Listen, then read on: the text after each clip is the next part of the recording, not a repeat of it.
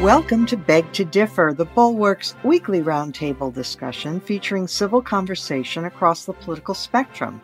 We range from center left to center right. I'm Mona Charen, syndicated columnist and policy editor at The Bulwark, and I'm joined by our regulars, Bill Galston of the Brookings Institution and the Wall Street Journal, Linda Chavez of the Niskanen Center, and Damon Linker, who writes the Substack newsletter Eyes on the Right.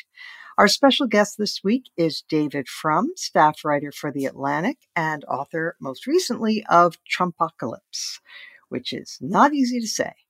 Uh, so, welcome one and all. Um, Bill Galston is currently having a little bit of a computer glitch, so he will join us, uh, we hope, in just a few minutes, but we're going to get rolling. Much to discuss. This week was the funeral for Tyre Nichols. Um, and his beating death at the hands of five police officers in Memphis has ignited another conversation in this country about what to do about excessive police violence. And it is obviously a depressing subject, the fact that it keeps happening. But I thought we would take the plunge and hopefully maybe begin to propose some things that are not conventional David Frum, I'm going to start with you. The usual policy recommendation that you hear is that we pass the George Floyd Justice in Policing Act, which does have some good features to it. What do you make of this? I don't want to judge what happened in this terrible incident. There are facts still out there that will gradually accumulate, and I don't want to be hasty about any of this. But I would stress that a message that people need to take away is America does not need less policing. We've been through a serious surge of crime, really beginning since 2014, but especially intensely since 2020. And that's joined to issues of order and livability in great cities on the major coasts. The last thing anybody would need at this point is a change in approach to policing that withdraws police, that makes cities more dangerous, that discourages families with children from feeling at home in parks uh, and public places. And I worry that in our determination to achieve justice quickly and immediately, we may do some very serious damage to very important considerations. So, Damon, one of the really smart analyses that I saw this week was from Noah Smith, who's been on this podcast a number of times, who writes the Substack Noahpinion, where he points out that when it comes to training police, we lag far behind other comparable nations. So he notes that in Australia, recruits get 3,500 hours of training.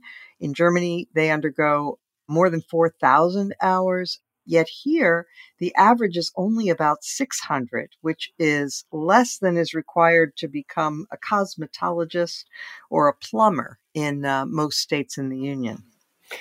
Yeah, that's an amazing and pretty outrageous bit of information there. I saw that this week. I will say this was truly, a, as David said, a horrific event.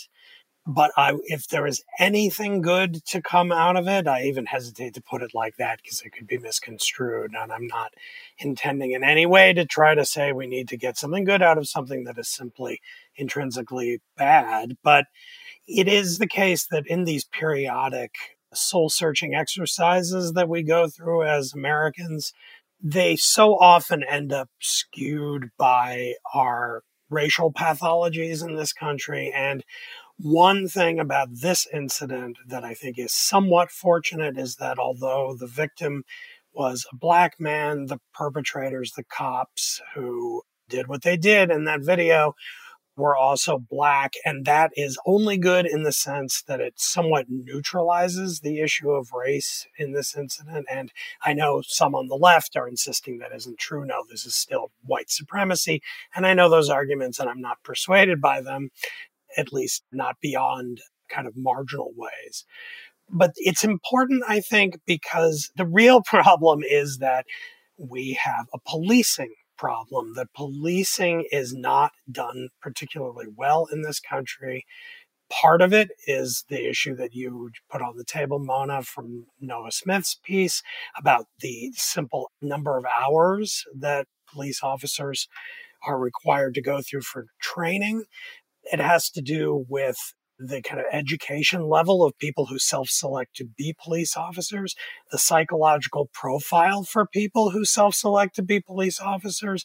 Too often are people who kind of have issues with aggression and wanting to impose their will on chaotic situations in ways that often get out of hand. They're not particularly well trained at de escalation in very high stress, dangerous situations. And I don't want to downplay how dangerous policing can be, especially in a country like ours that is awash in deadly firepower. So as you can just tell from that kind of litany I just went through, we have a problem and it is a big, complicated one. And uh, so I think that at least we don't have to say that race has nothing to do with these incidences. That racism of cops can certainly be an issue in many, many cases. But that is, I think, a pretty large subset, but still a subset of the bigger problem, which is the policing problem. And I think the statistic you cited at the top is, I think, maybe a better entry point for the fact that we live in a society in which we too often endure interactions with the police that turn violent and well too often quite deadly. Linda, Damon mentioned this, and you can't talk about our policing problem without recognizing that we are not comparable to other advanced industrialized countries in the level of violent crime that we have policing in our country is very dangerous because the American people are very prone to crime and they are heavily armed, as Damon also mentioned. And so it's important to acknowledge that. But at the same time, an aspect of this that doesn't perhaps get enough attention, I'm curious whether you have views on it since you are an old union person.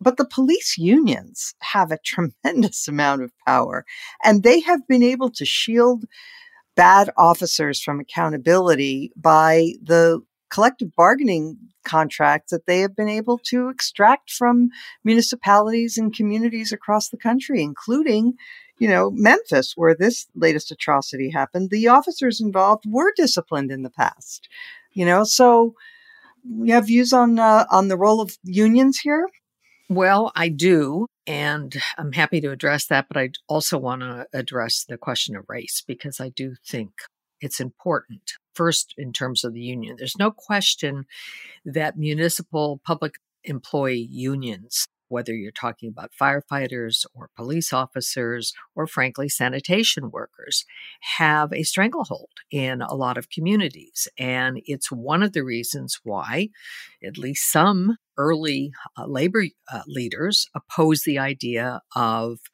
having unions for government workers because essentially the government workers are bargaining with people that they help elect. Exactly. And so it's not mm-hmm. the normal relationship between an employer and employee. And so that's problem. And there are all sorts of rules in all sorts of places. I haven't looked exactly at Memphis, but certainly this is a problem.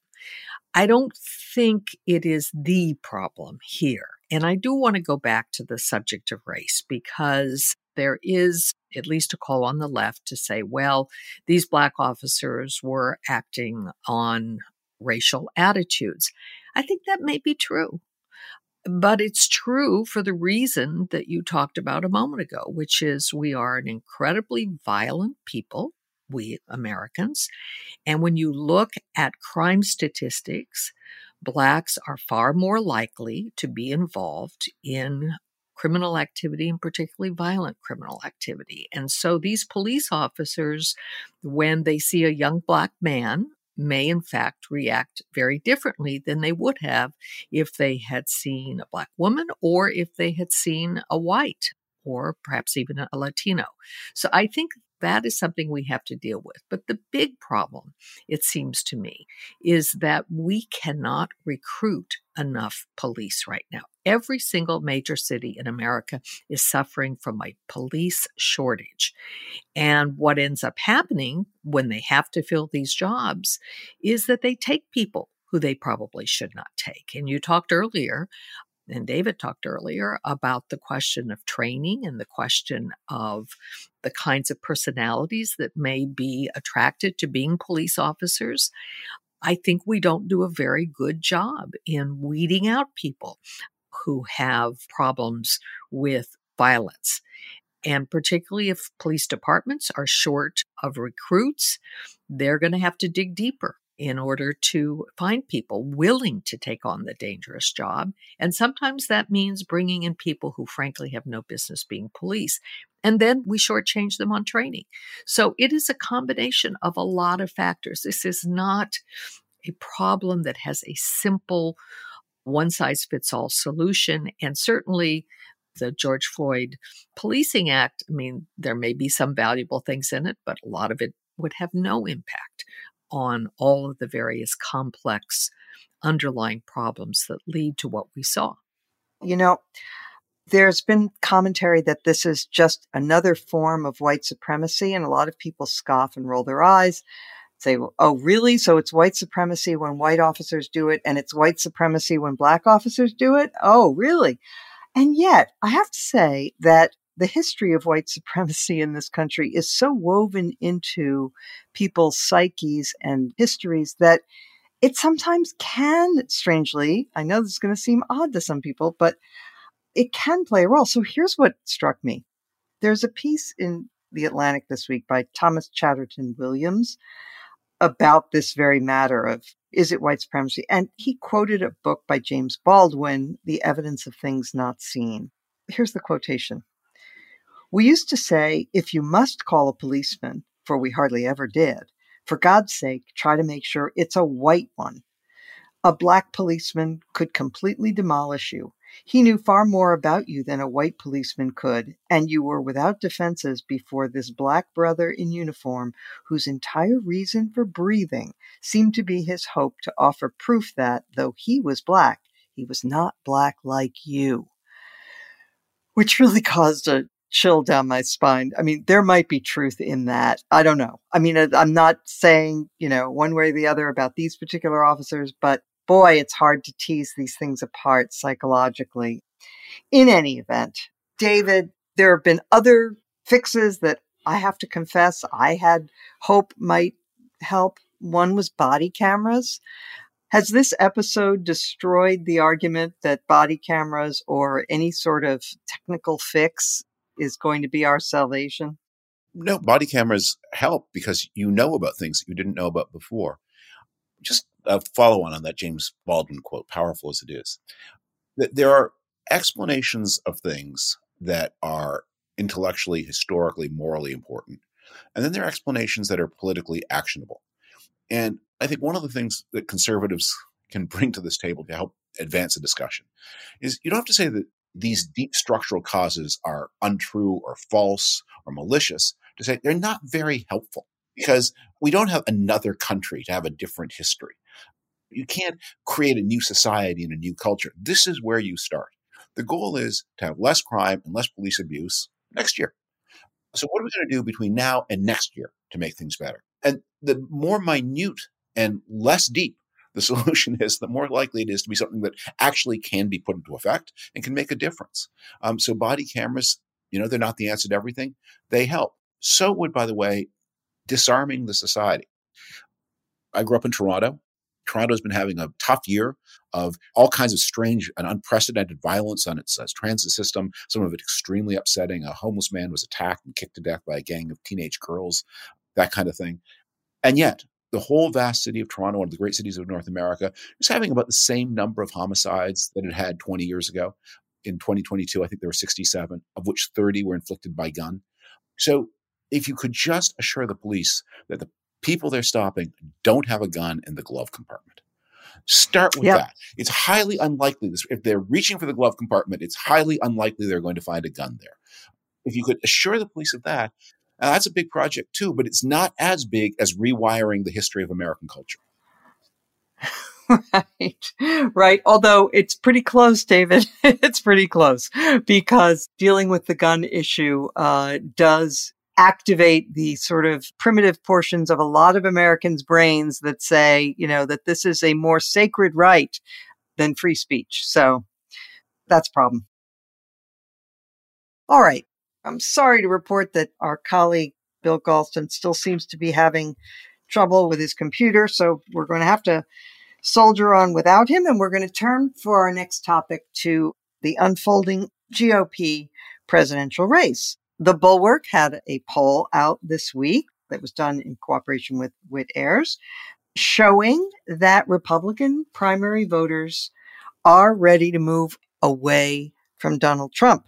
And these are people who voted for Trump twice, the people in the poll, but in a head to head matchup with uh, Ron DeSantis, DeSantis uh, came out ahead.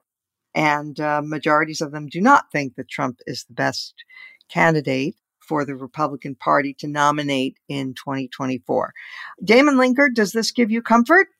I'm afraid not. I mean, it is another data point, and I'm happy to have it. There have been a few polls over the last month that seem to be showing DeSantis rather comfortably ahead of Trump, and that's a good sign. The reason why it doesn't give me tons of comfort is that I feel like there are good reasons to think that Trump is probably at a low ebb right now he sort of jumped right in in mid November, just after the midterm elections, and announced that he was running, and then kind of slunk right back to Mar a Lago and uh, hasn't gone out much. He goes golfing. He has some neo Nazis over for dinner. He tweets or does his truth social posts, whatever they're called and not much else. So that's created a real vacuum in which people like, well, Ron DeSantis have jumped in and he's being very shrewd. He's giving the right wing media ecosystem tons of good news bites about things that he's doing to prosecute the culture war down there in Florida, which leads them to swoon. And uh, there are already lots and lots of writers on conservative websites and magazines who already love DeSantis but yet he's also not declared yet that he's running and he's not taking the bait and hitting Trump back. He sort of floats above it all and does his thing. So that's a, a situation that's perfectly designed to raise DeSantis up and have Trump slowly sink. If Trump does actually start doing things like, you know, campaigning, holding rallies, finds out a way to get out of his deal with Truth Social so that he can tweet again, ends up back at the center of the news cycle. I think a lot of those wavering Republicans, not the 28 to 30% who basically would follow him to the grave, but the ones who have flipped over to DeSantis in the last six months. Some of them will be reminded of why they loved him again and why they loved him in the first place. And will probably come back. I suspect that by the time we get deeper into this year, the polls will be much more neck and neck. Now, one thing I would add to that is New Hampshire. If you look at the polls in New Hampshire over the last year and a half, you see a very clear story of Trump 28 points ahead to, at present, the most recent poll a couple weeks ago had DeSantis ahead by 12. That's a huge flip. Now, if DeSantis can hold on to that and even build on it and really just blow New Hampshire out of the water a year from now, that could be the kind of event that really uh, changes any and all narratives about how this is going to go. But of course, you know, we have to also keep in mind there are other people waiting in the wings who, you know, maybe will be parts of the questions you'll ask other panelists in a moment you know, the field is going to get at least somewhat more crowded than it appears it is now, with Trump, the declared candidate, and DeSantis, the presumptive next person to join. But, you know, there are other people jumping in. And when that happens, suddenly things get a lot messier. So we shall see. My general take, though, is that I wouldn't count Trump out yet. However, nice it is to hear that he seems to be struggling at this early point. Linda, the downside of that poll, I suppose, from the point of view of a Republican who wants to win the White House in 2024, was this that while Trump is losing altitude with primary voters as a first choice, he has a solid 28 to 30% of the party that will uh, stay with him no matter what. And I mean, even if he runs as a third party candidate um, polls at this point, I think, are pretty irrelevant.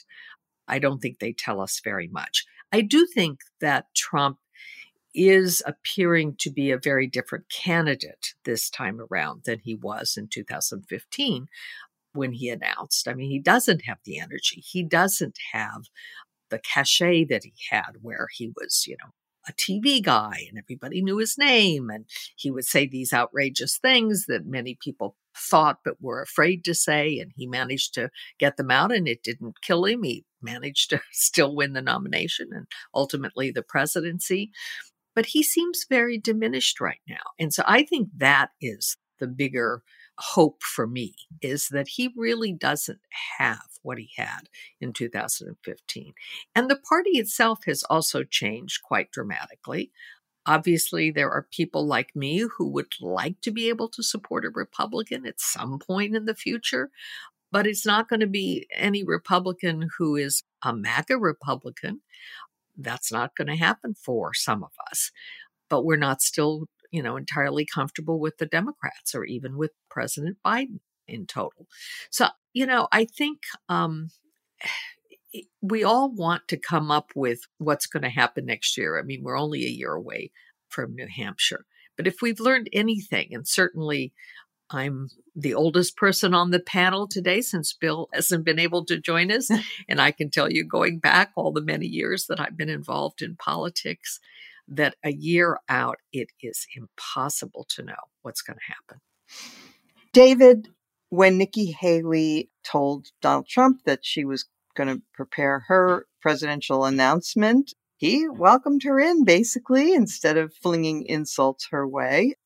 Because I can't say for sure, I don't read his mind, but I can surmise that that's because he's probably thinking, along with many analysts, that a crowded field is good for him that it can work for him the way it did in 2015, 2016.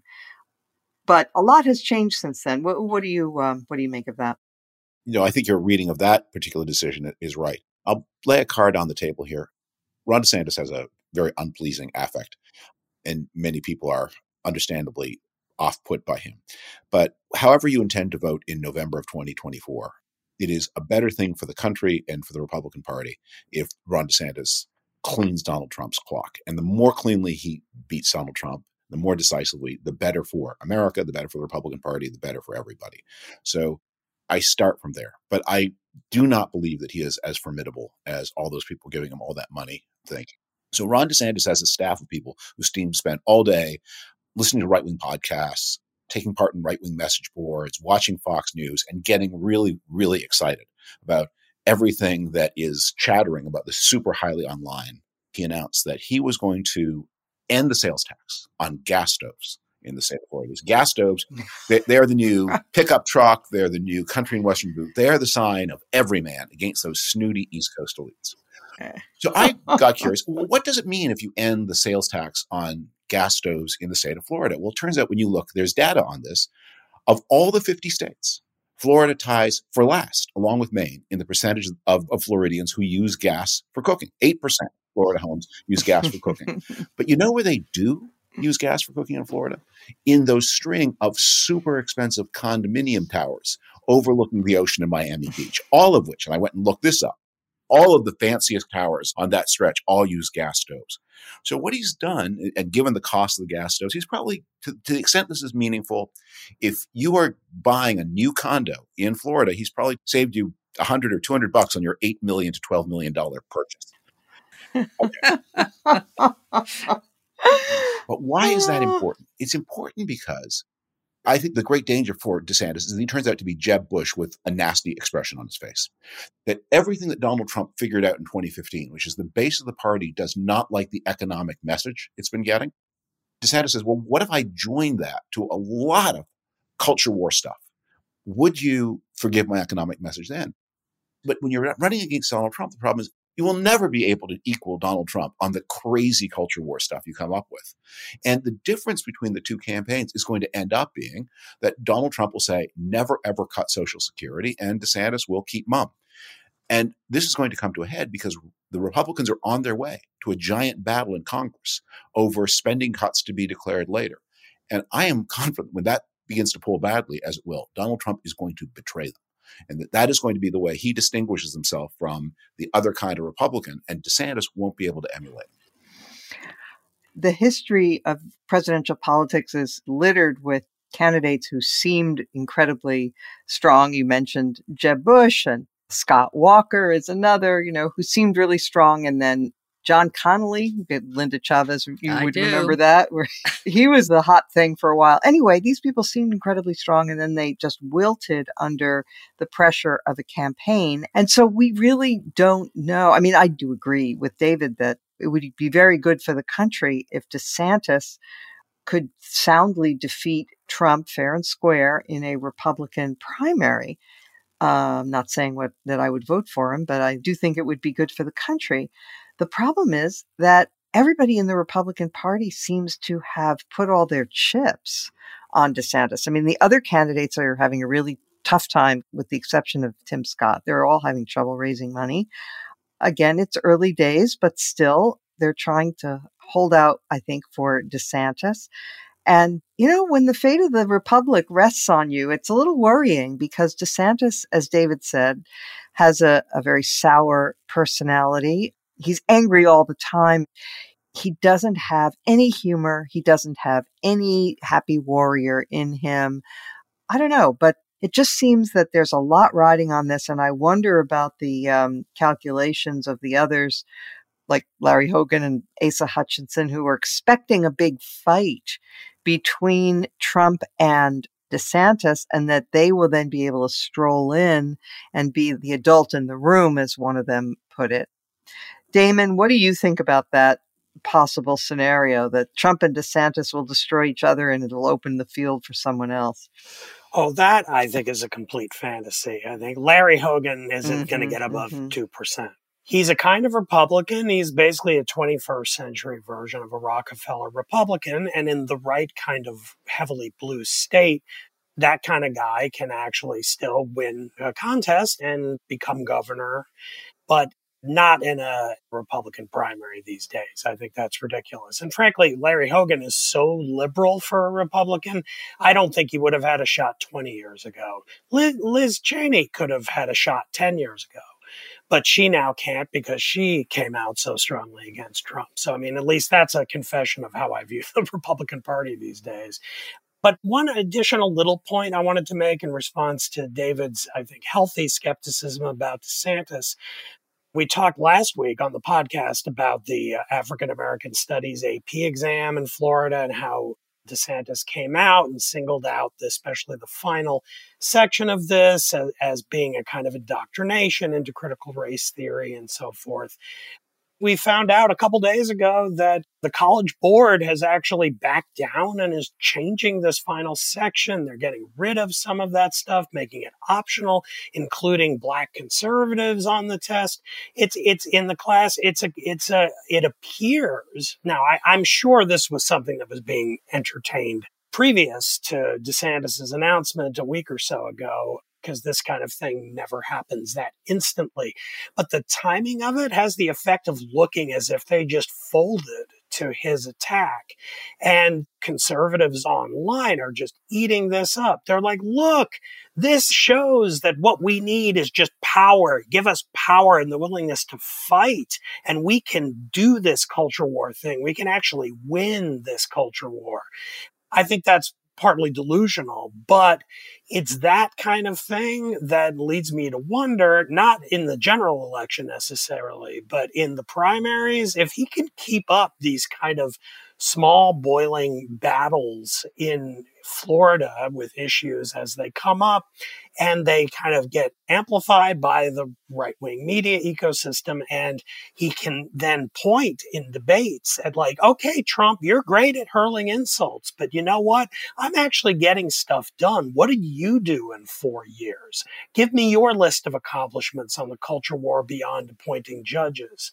And that is, uh, I think, a path, maybe a narrow one that could still lead him to do quite well. So see, now I've undermined my earlier contention that Trump actually will come back. I, of course, don't know, but I do think that the whole AP African American Studies saga does kind of make my eyebrow rise up and say, huh, like he actually he, he actually could maybe keep doing this and get a lot of love from the base. So, Damon, I think that all those online enthusiasts got it wrong. This is not a victory for Ron DeSantis. It was a victory for Beg to Differ. They were listening, the AP people, and they heard Linda Chavez explain that everything was fine until they got to that last section, which they really needed to cut back on. And, you know, we get results. So I like to believe that, and especially the fact that I was the weakest in criticizing it. And so, of course, everything went the other way. So that's the way it goes. But, Mona, yeah. If I could interject, you know what really killed it? Was that they tried this curriculum in various places and they found that the students found people like Derek Bell and Crenshaw and all of these critical race theorists utterly boring and incomprehensible. They really liked reading some of the original documents in the early section. They liked reading people like Frederick Douglass. Frederick Douglass, who would yeah, have known? Yeah, who yeah. So, you know, so it it was I think you're both right that this was not necessarily a victory for Ron DeSantis. I think it was a victory for teaching African American history. Frederick Douglass wrote one of the best selling books of 19th century America, and he didn't write it for tenure. Uh, maybe it's a lesson of when people are writing for the tenure committee. Right. That bed don't stay fresh. Right. You know, I cannot resist reminding our listeners and us about one of Donald Trump's great moments in his presidency when he praised Frederick Douglass, not realizing that the man had been dead for 125 years right. or something like that. So a lot of people are, you know, giving him a lot of credit. He's doing great work. Let us now look at the state of the Democratic Party, which remains the majority party in the country, kind of, sort of but only by a thread. And there was a really interesting piece by uh, Tom Edsall in uh, the New York Times this week that contained contributions from our own Bill Galston and others about the nature of the Democrats' coalition. It was very interesting because while the Republicans that we've been discussing are pretty monochromatic and are very similar in their outlook, the Democrats are a coalition party. Damon makes this point a lot that, you know, span many different parts of the country and many different groups. So one of the things that they were pointing out is that the white liberals in the party have become so much more liberal over the last 20 to 30 years than the Hispanic or black Democrats are. And that this is causing a certain amount of stress within the party. Linda, this is an area you've paid a lot of attention to. Here's a stat. This is from the third way. Although the percentage of Democrats calling themselves liberal has grown over the past three decades, it still remains true that only half of self described party members identify that way. And yet, if you read the papers, if you go by what's online and so forth, you would think that 99% of the Democratic Party was woke. Absolutely. And, you know, what is not a surprise to me or anybody who's been around a long time or has studied this issue very deeply is that Blacks and Latinos are a lot more conservative on a lot of issues than certainly, you know, the Upper West Side white liberal is. And so it was not a surprise that it was Blacks who essentially nominated Joe Biden and one of the reasons they picked him is that he was more moderate. They're actually very practical. They want to win elections. And I think they knew that he had a better chance of winning than Bernie Sanders or Elizabeth Warren or any of the far left candidates. But I also think some are interested in the programs of a Bernie Sanders and an Elizabeth Warren, but many of them are not. They're basically working class people who are strivers. They want their children to have better lives than they've had, to have struggle less. They believe in hard work. They don't believe in government handouts. They want to feel like they've made it on their own, even on issues like affirmative action. If you look at data on that issue, you'll find that Blacks do not believe that they should be given unfair advantage just on the basis of their race. They are not in favor of many of the kinds of programs that we have in place now. So it's not surprising to me. And the party has always been a coalition. I mean, I was a member of the Democratic Party. I worked for the Democratic National Committee in 1972. And my views have mostly not changed that much over the years. What has changed is the party itself has changed. And certainly President Reagan was able to reach out and bring people like me into the party.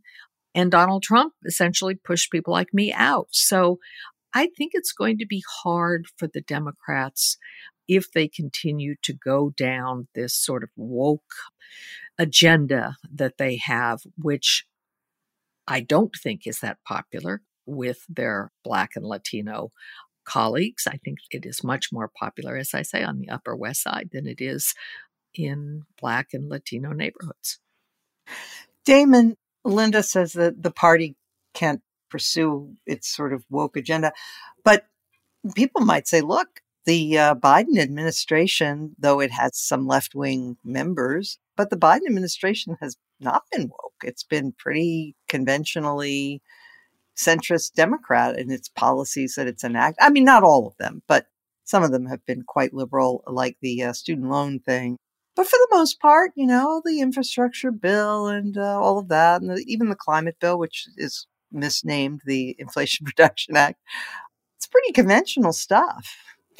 Yeah, it is. I mean, there are a few caveats I'd want to make the big ticket, big programs that the Biden administration has pushed, and you just listed them, don't really map on to woke, non woke. They're kind of standard center left policy initiatives. And in that sense, they don't trigger these problems. And that's great. It's good for the administration and at least notionally positive for Biden or whoever else ends up running their prospects in 2024 there are these exceptions, though. One of them is the administrations, and this goes all the way to the top to any time Biden addresses the issue, dealing with trans issues and transitioning for minors, kids, where the administration has staked out position to the left now of a great part of Western Europe, which is not what you would necessarily have anticipated from Joe Biden,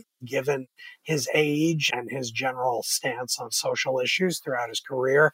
So, that I think is a function of the structural reason why these things have so much play among the Democrats. It has to do with both the shape of the coalition, but also just the way that different elements in that coalition interact with political power, the role of young, highly educated, college degreed people in the staffs of the White House and in Congress. So the people who are most inclined to stake out kind of further left positions on something like trans issues end up in positions to help shape messaging in ways. And then there are other issues that Matt Yglesias writes about a lot in his Substack about the way that when people in kind of political jobs in like the White House, when they see what they're having Biden say, or if Biden himself wants to say it, and then they think of taking a more moderate line, they realize, well,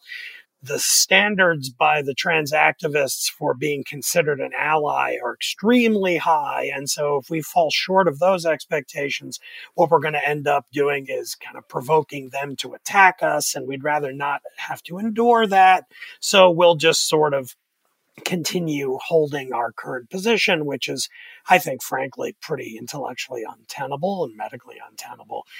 But in the scheme of what the Biden administration is doing and what the federal government does, trans issues is pretty marginal. So, all of that by way of saying I largely agree with you, Mona, that the Biden administration is doing pretty much what I think probably you and I and the others on this program hoped we would see, which is despite some early moves that seem to be trying to placate progressives in the House a little bit too much, um, kind of doing straight down the line, center left, technocratic type policymaking that uh, on the whole is pretty good and cuts against the worries of the Tom Edsall piece that we, we started with in this segment.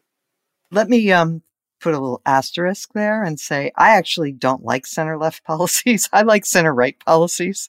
And so if I had my way, you know, the agenda would look very different. But I'm a realist and I understand that with the Republican Party currently having lost its mind, that this is where I wind up with whatever grumbles I only meant that given what might have happened with a Democrat winning in 2020, uh, we're getting yeah. pretty much the best that a yeah. former Republican could hope for. Right. so, David Ruy Teixeira, who's been a guest on this podcast, has made the point several times that one mistake he thinks that Democrats make is what he calls the Fox News fallacy, saying, look, that if something is being trumpeted on Fox News, say the problems at the border or trans issues or crime or other things, uh, that there's a tendency on the part of Democrats to say, therefore, it's a non issue. It's something we don't have to address because it's astroturf, it's made up, and he believes that they are falling into error. What's your view about that? There's another fallacy that I have in mind as I think about what we've been saying here that I think is equal and opposite. So I don't have diabetes. I don't imagine anybody on this panel has diabetes. I think I know one or two people with diabetes, but not very many, because you know I, I live in my bubble of people who are, have you know moderate health and moderate weight. On the other hand, I think all of us have opinions on trans issues. So, of course, we're going to spend a lot more time discussing trans issues than we're going to discuss that the Biden administration just capped the price of insulin for people who are on Medicare. But you know, out there in America, I have a feeling that the cap on insulin for people on Medicare is a big deal. And one of the fallacies that I think can happen among those of us who discuss politics a lot is that we are just so protected from the kinds of worries that so many Americans have that we lose sight of what is important to them and what is not. So you will listen to on the online discussion. It's all about these woke issues, by which is usually meant some combination of crime and trans. And the crime thing is really a big deal. That is an authentic big deal. The trans issue, and I, I have very conservative views on that and have a lot of skepticism about the whole project, but it is kind of a boutique issue. And meanwhile, I think that we're setting up to have a big debate in 2024 on the question well, if insulin is capped for people on Medicare, why can't it be capped for people not on Medicare? And if I were the Biden people, I would be that's the ballot question I want capped on insulin for everyone who's not on Medicare. And the Biden people have a lot of room to use bread and butter issues. Now, they have a great vulnerability, which is they have a candidate problem. Biden did better among men than any Democrat since Bill Clinton in 1996. That is probably the single most important reason why he became the president.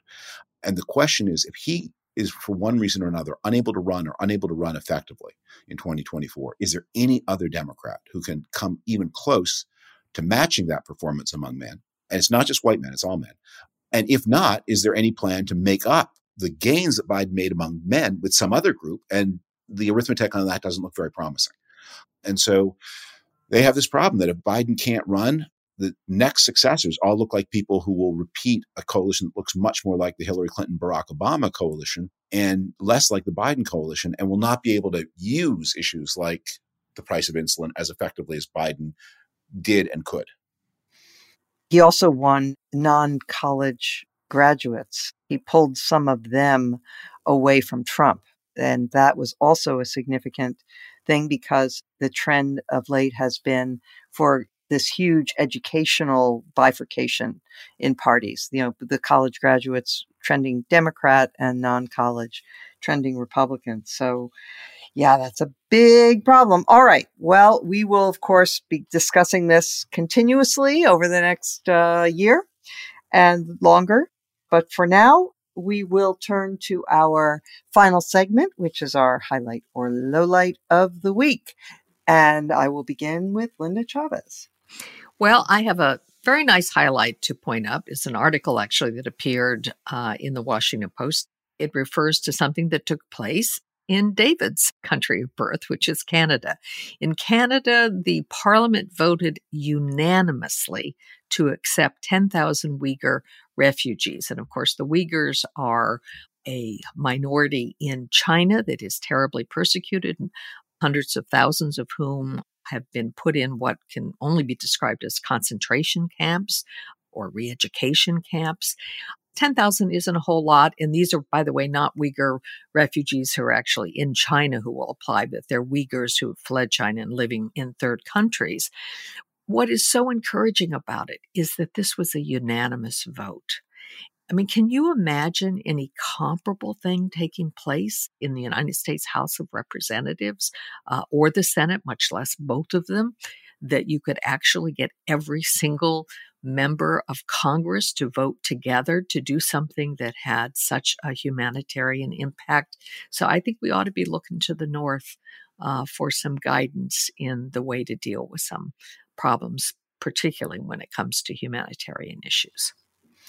Thank you for that. And if I remember correctly, and David Frum you can remind me, I'm sure you know, but well, first of all, the Canadians have been incredibly welcoming to refugees and they threw open their doors to Hong Kong people in 1999 when there was a huge exodus of people after sovereignty was turned over from the UK to China. And so it has been through so many tumults. One of my he's now deceased, but a very close friend in Canada who was a, a, refugee from the 1956 Hungarian uprising. And he tells the story about as they realized they were going to lose a massive line forming outside the U.S. embassy, and he just had the thought, "I wonder if there's a line at the Canadian embassy." And he ran around the corner, wow. a much shorter line, and got himself on the next plane to Canada. Um, wow! Um, beginning of a remarkable literary life. Yeah, fantastic. I have a highlight for you, Good. which is that the mortgage rate dipped last week, the lowest rate in five months. And one of the things that I think everyone has been anguishing over, and so much turns on this both economically and politically, is what is happening to the US housing market and will the Federal Reserve succeed in getting inflation off the boil without a recession? I've compared their task to that mini golf hole where you have to sink the ball through that tiny little hole in the base of the windmill without getting whacked by any of the turning blades. Very tricky shot. Yeah. And if Jerome Powell looks like a man not to play mini golf against, because it does look as if we are going to bring inflation out of crisis without a recession. And this news from the mortgage market is incredibly reassuring. And that means more jobs and uh, for more people and more housing and avoidance of a lot of economic hardship. It also means that I think that you've got a Republican world that, in the absence of recession, is going to have to run on bizarre boutique culture issues of a kind that are going to be very powerful to people who watch a lot of cable news but to the great majority who don't watch a lot of cable news, utterly meaningless. Boy, I am so glad you mentioned that because I've been watching that and thinking, I don't have enough confidence in my knowledge of economics. And all of these brilliant people are saying, no, it's impossible to have a soft landing. It's a unicorn. It never happens. And you've said it's extremely difficult, but so many of the signs seem to be pointing toward it. So I mention it with my fingers and toes crossed. Okay, Damon Linker. This is one of these times when I go totally off the news cycle with my highlight of the week, and that's good because really we should all be reminded that politics isn't everything. It's not only off the news cycle for politics, but it's also something that's a little old. This is from an issue of the New Yorker from December 19th. So I'm going back about six weeks here but it's a fabulous essay and is just as uh, valuable now as it was when it first ran. I only just got to it. It's a very long review essay of Cormac McCarthy's two new novels. So the essay is titled Cormac McCarthy Peers into the Abyss. It's by James Wood, who is easily my favorite literary critic. I think the best one of the last couple of decades. He doesn't write as much as he used to when he was at the New Republic and when he first got to the New Yorker. But when he does show up, it's always a treat. And this is a really, really great essay. Whether or not you're a fan of McCarthy's work, I really do recommend the essay as a deep meditation on literature, mathematics, science, and McCarthy's history and the way he writes. The two novels of McCarthy's, by the way, are titled The Passenger and Stella Maris. So he actually has published two novels simultaneously. And this is an essay about both of them. So I recommend that to our listeners. Thank you very much. All right. I would like to take note of the fact that last week, the police in California released the video of the brutal hammer attack on Paul Pelosi. And the perpetrator of that attack gave an interview to a local Fox affiliate, fully taking credit for it in a very sinister way, saying that he apologizes, he did wrong, namely, he didn't get more of them, etc. Now, the point here is not to condemn that guy because he's obviously a horrible psychopathic character, but it is to note, as the New York Times helpfully did, in a reminder of all of the people in the GOP and in the infotainment wing of Conservatism Inc., who joined in celebrating this attack on Pelosi. And that includes Charlie Kirk, Kari Lake, Glenn Youngkin, Larry Elder, Representative Clay Higgins, Tucker Carlson, Ted Cruz, Elon Musk, Devin Nunes, Sebastian Gorka, and the list goes on and on. What is wrong with these people? This is grotesque venality, cruelty, thuggishness, does not belong in a civilized society. And people on Twitter who are constantly asking me whether I'm going to return to being a good conservative after Trump leaves the scene or is no longer a factor, my answer is if that's what conservatism is now, I'll never be that. So that's my little rant for the day. All right. I would like to thank our guest, David Frum. I want to thank our sound engineer, Joe Armstrong, our producer, Katie Cooper, our regulars, and hopefully next week, Bill Galston will return. Of course, I want to thank all of our wonderful listeners. Please rate and review us and spread the word. I know you love the podcast because you keep sending me these lovely notes, which I too appreciate. I try to answer as many as I can. But it would be even better if you would go online wherever you listen and put up a rating, put up a review, and get other people to be able to join as well. And with that, we will return next week as every week.